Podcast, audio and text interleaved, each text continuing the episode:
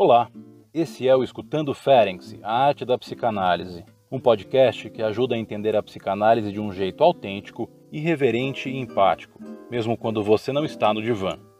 Com episódios semanais, diferentes analistas do Grupo Brasileiro de Pesquisa Sandor Ferenc apresentam e discutem o pensamento desse ilustre pioneiro da psicanálise. Coloque seus fones de ouvido e seja bem-vindo. Olá, caro ouvinte do podcast Escutando Ferenc. Me chamo Maria Manuela Moreno, sou psicanalista, mestre e doutora pelo Instituto de Psicologia da USP e membro do Grupo Brasileiro de Pesquisa Sandor Ferenczi.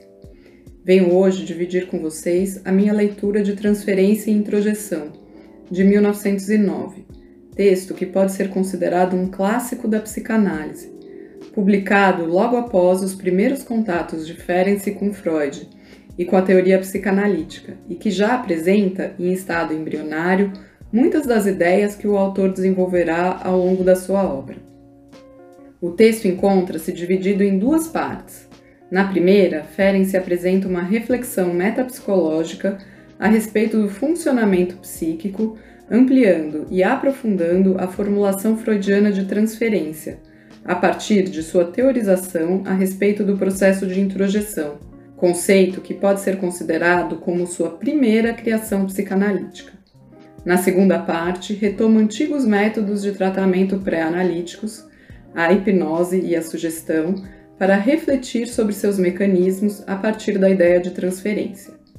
Ferenczi foi um observador clínico excepcional e questionador inquieto, procurando pensar minuciosamente a fenomenologia e a metapsicologia do processo psicanalítico muito atento aos pequenos signos, detalhes e manifestações do corpo que surgiam durante as sessões, como tom de voz, sonolência, dores, vertigens.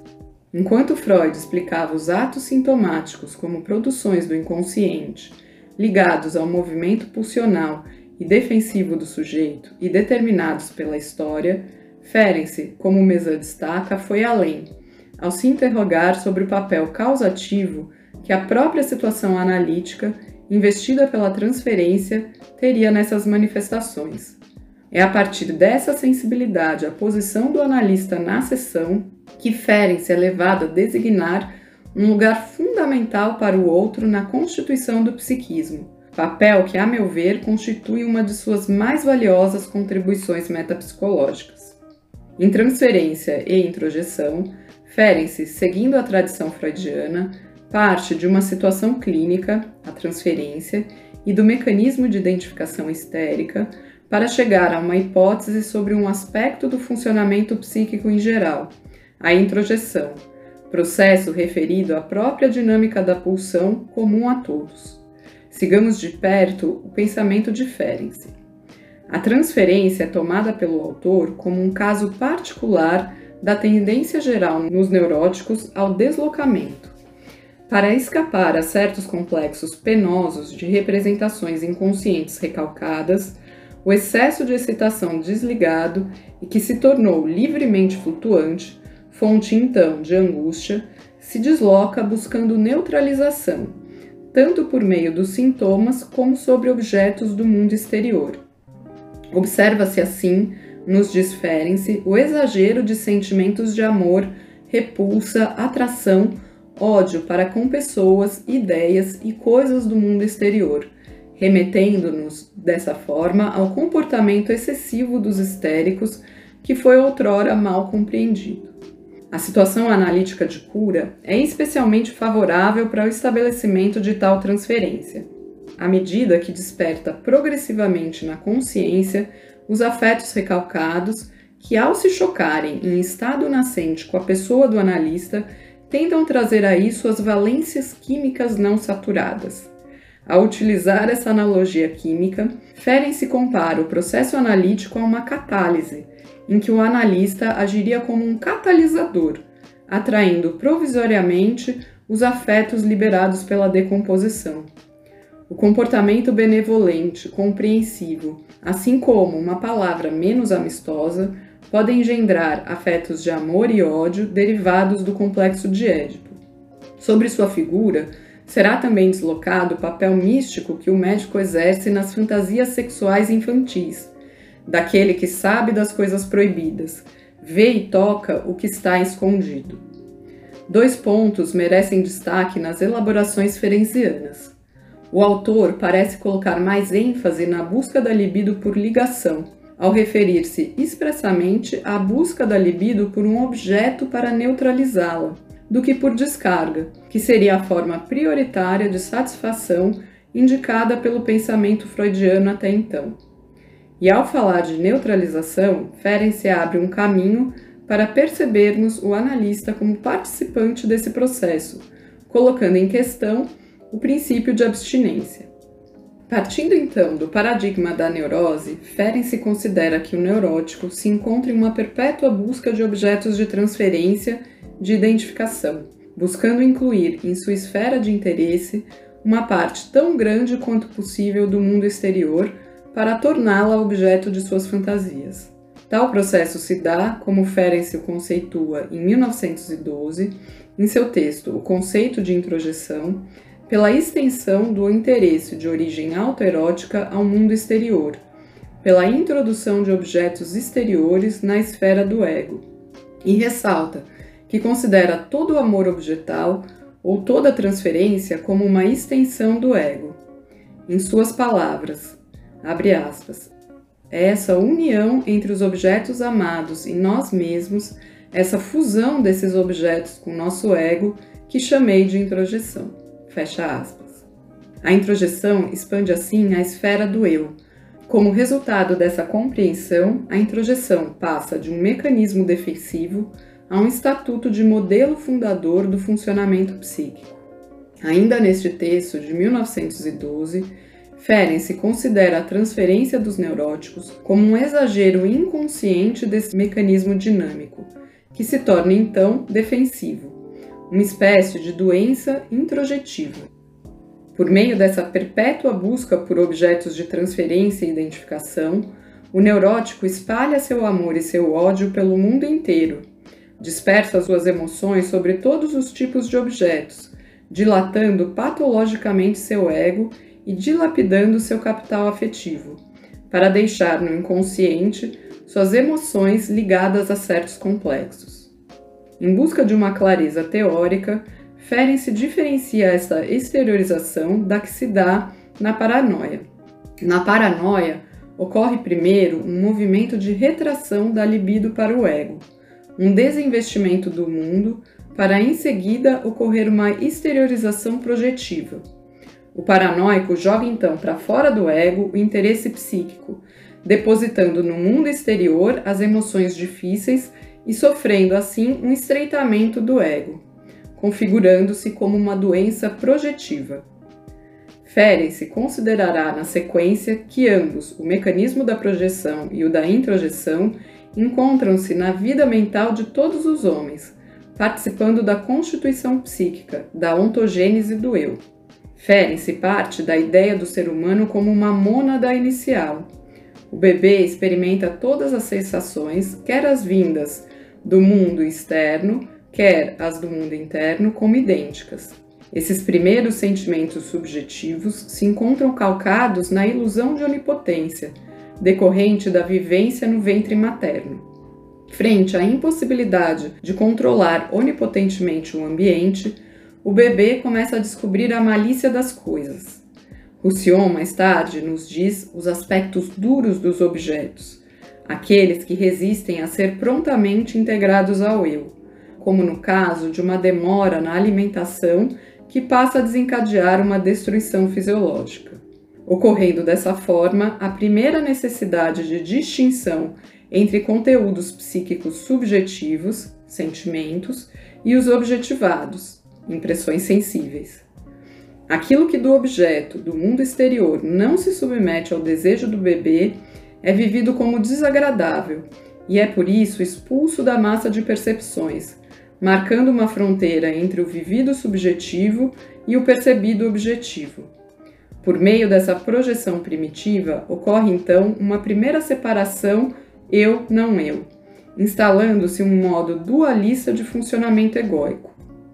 Contudo, uma maior ou menor parte do mundo exterior não se deixa tão facilmente expulsar do eu. Imaginemos aqui a dependência do bebê em relação ao seio. Ele lhe é absolutamente necessário. Então, o mundo exterior continua se impondo ao eu como em um desafio: ama-me ou me odeie. O ego em constituição cede ao desafio e reabsorve parte deste mundo. Dessa forma se constitui a introjeção primitiva. Nesse primeiro texto de 1909, a introjeção primitiva aparece como decorrente do fracasso da projeção. Já no texto de 1912, Ferenczi defende que a introjeção é primária, constituindo-se como um movimento regular do aparelho psíquico, posição que é reforçada em seu texto de 1926, O Problema da Afirmação do Desprazer. Em suas palavras, abre aspas, recorrendo à terminologia psicanalítica, designei a primeira fase, aquela que só o ego existe e em que este se apropria do universo inteiro da experiência, como período da introjeção.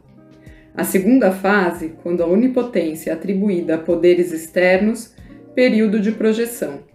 Quanto ao último estágio de desenvolvimento, concebi-o como um estágio em que os dois mecanismos são igualmente utilizados e mutuamente se compensam. A introjeção, portanto, na concepção de Ferenczi, constitui o primeiro processo propriamente psíquico. Veremos agora como ele se encontra intimamente ligado à função de simbolização e à instalação do sexual. Enquanto processo, a introjeção traz embutida em si uma noção de produtos psíquicos, nos diz Teresa Pinheiro, desdobrando-se no psiquismo tanto em funções como as de representar, identificar-se, quanto em imagens, como as representações de objeto.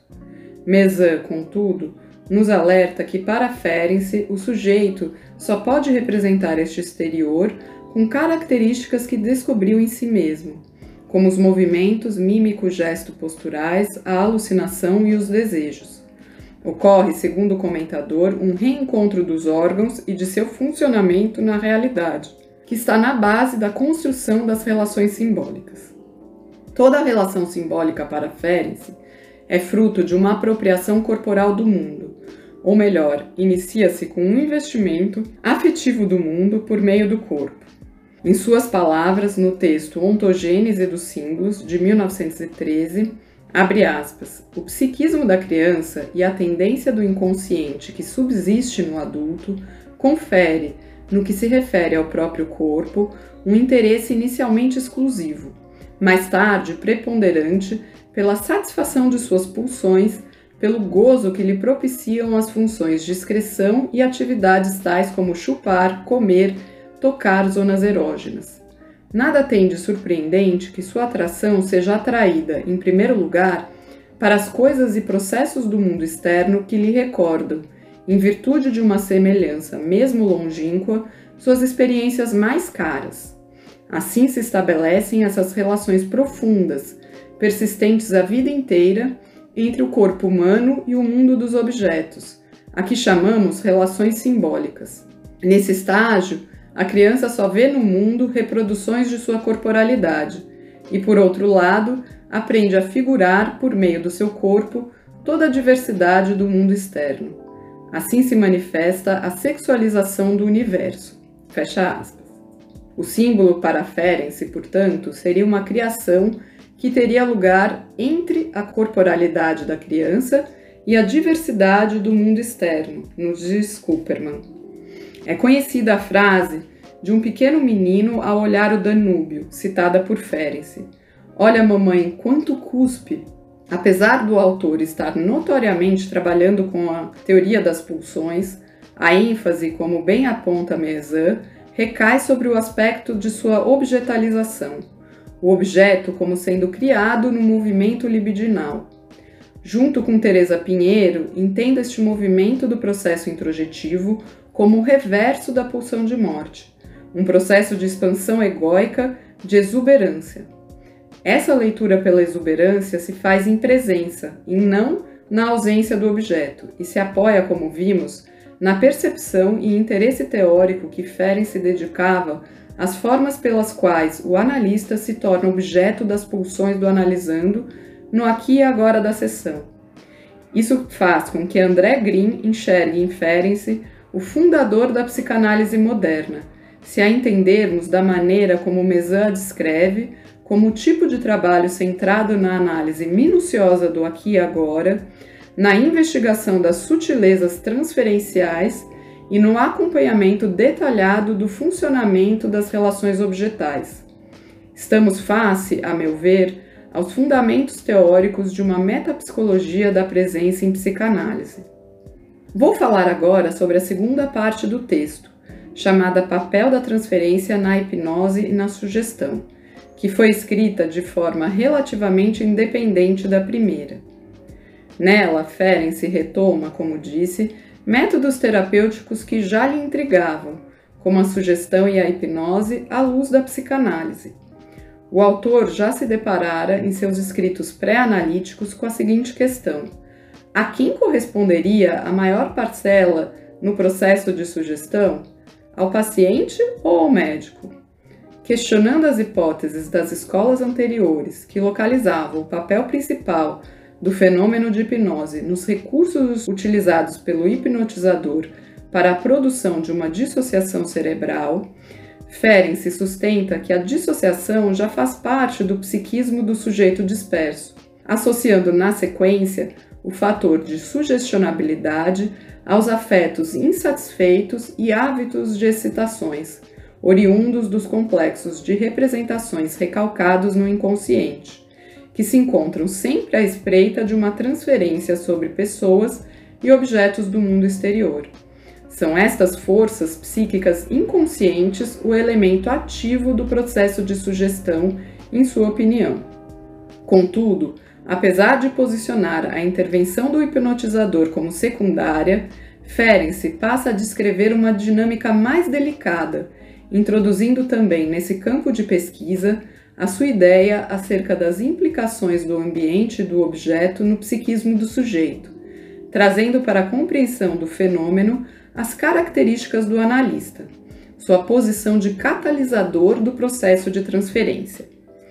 Ferenczi considera, ao lado da influência favorecedora que a simpatia e o respeito exercem sobre a sugestionabilidade, alguns outros atributos do analista, como a aparência imponente, a apresentação segura, sua reputação de sucesso, a superioridade hierárquica ou de posição social. E conclui, abre aspas, na hipnose é necessário saber comandar com uma tal segurança que a ideia de resistência não possa nem mesmo aflorar, fecha aspas. Extrapolando essa característica da segurança, Ferenczi enxerga que ao lado do método da ternura mais tradicional de favorecimento do adormecimento, a penumbra, o silêncio, a calma, a voz melodiosa e os gestos carinhosos, a hipnose também se instala pela intimidação e agressão, ambos sendo capazes de criar o mesmo fenômeno, uma obediência incondicional. O importante mesmo, Ferenczi frisa, é que o sujeito veja no hipnotizador um mestre, isto é, que saiba despertar nele os mesmos afetos de amor ou de medo, a mesma fé cega em sua infalibilidade que a criança sentia pelos pais. E conclui: a hipnose, a sugestão, assim como a relação analítica, despertam a criança que dorme no inconsciente do adulto. Dando sequência à temática da obediência, Ferenczi se questiona: o que leva as crianças a obedecerem de bom grado às exigências parentais se essas deveriam ser de fato fonte de desprazer, e localiza o tempo de mudança dessa situação no momento do aparecimento do amor objetal, quando os objetos de amor e dependência são introjetados, produzindo uma identificação da criança com seus pais. A criança se apropria da onipotência parental e, assim, obedece a si mesma quando se curva à vontade paterna. Mas logo Ferenczi introduz a questão dos efeitos de perturbação brutal no desenvolvimento psíquico infantil que o excesso de severidade das exigências parentais produz, quando, em suas palavras, a pílula amarga da obrigação não vem envolta no carinho do amor. Segundo ele, esse excesso, simultâneo à ausência de investimento amoroso, produz uma retirada prematura do investimento da libido nos pais. Sem ainda poder desenvolver a potência dessas ideias, Ferenc fala que a necessidade de submissão subsiste e enxerga como masoquista a qualidade desse prazer que as crianças aprendem com seus pais. Resgato aqui um trecho de um texto posterior seu, de 1913, chamado Adestramento de um Cavalo Selvagem, em que Ferenc conclui. Um ser humano submetido no decorrer de sua infância a tais excessos de ternura e intimidação corre o risco de perder para sempre sua capacidade de agir com independência. Futuramente, Ferenc reconhecerá em certos pacientes a repetição patológica dessa posição diante das intervenções do analista, que o leva a repensar a teoria do trauma em sua relação com a realidade e a necessidade de análise da contratransferência do analista. Segundo Ferenc, nesses casos, o analista poderia atuar contratransferencialmente a mentira e o silêncio dos adultos frente aos seus próprios sentimentos e aos da criança. A insinceridade do analista caracteriza o que Ferenc chamou de hipocrisia profissional.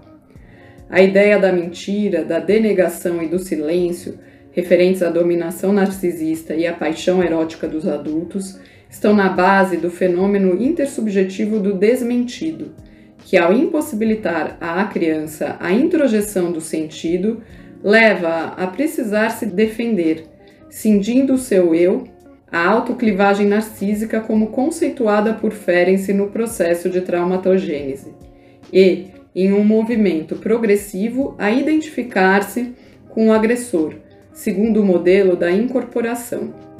A incorporação consiste em um mecanismo defensivo que se opõe ao processo de introjeção, ao reconhecimento da ferida narcísica que a integração ao eu das marcas do trauma produziria.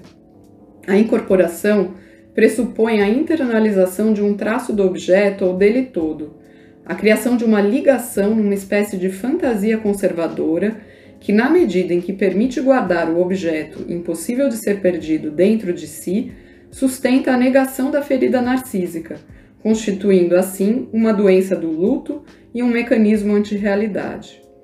Enfim, Ferenc foi um analista que, de forma inquieta, se defrontou com a questão dos limites, psique-soma, interno e externo, os limites da técnica, não hesitando em explorá-los e questioná-los.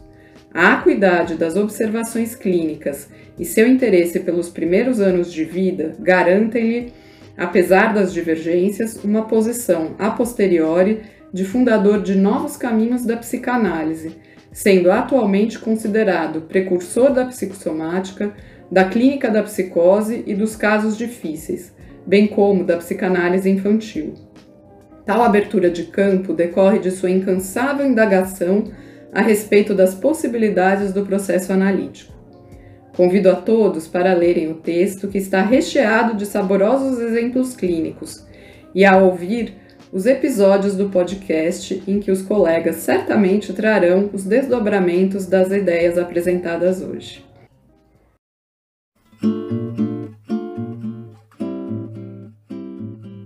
Esse foi o Escutando Ferenc, a arte da psicanálise, um podcast organizado pelo Grupo Brasileiro de Pesquisa Sandor Ferenc. Os episódios do Escutando Ferenc são publicados toda sexta-feira. E para quem quiser saber mais sobre o nosso grupo e atividades, estamos também no YouTube e no Instagram. Até a próxima semana!